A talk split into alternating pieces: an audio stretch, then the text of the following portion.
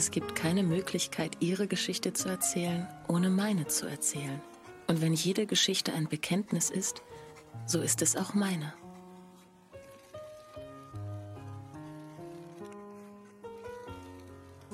Es ist Schönheit in allem.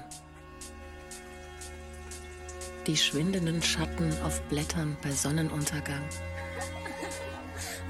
Ira, sieben Jahre alt.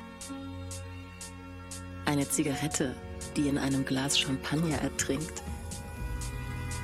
Der Wind, der durch meine Haare weht.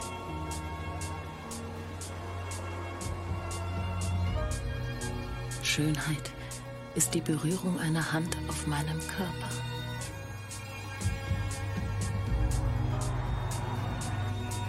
Die Nacht ist angebrochen und Paris wirft seine Haut für den Tag ab und wird zu einem anderen Ort. Paris mit einsamen Mädchen, die ziellos umherwandern.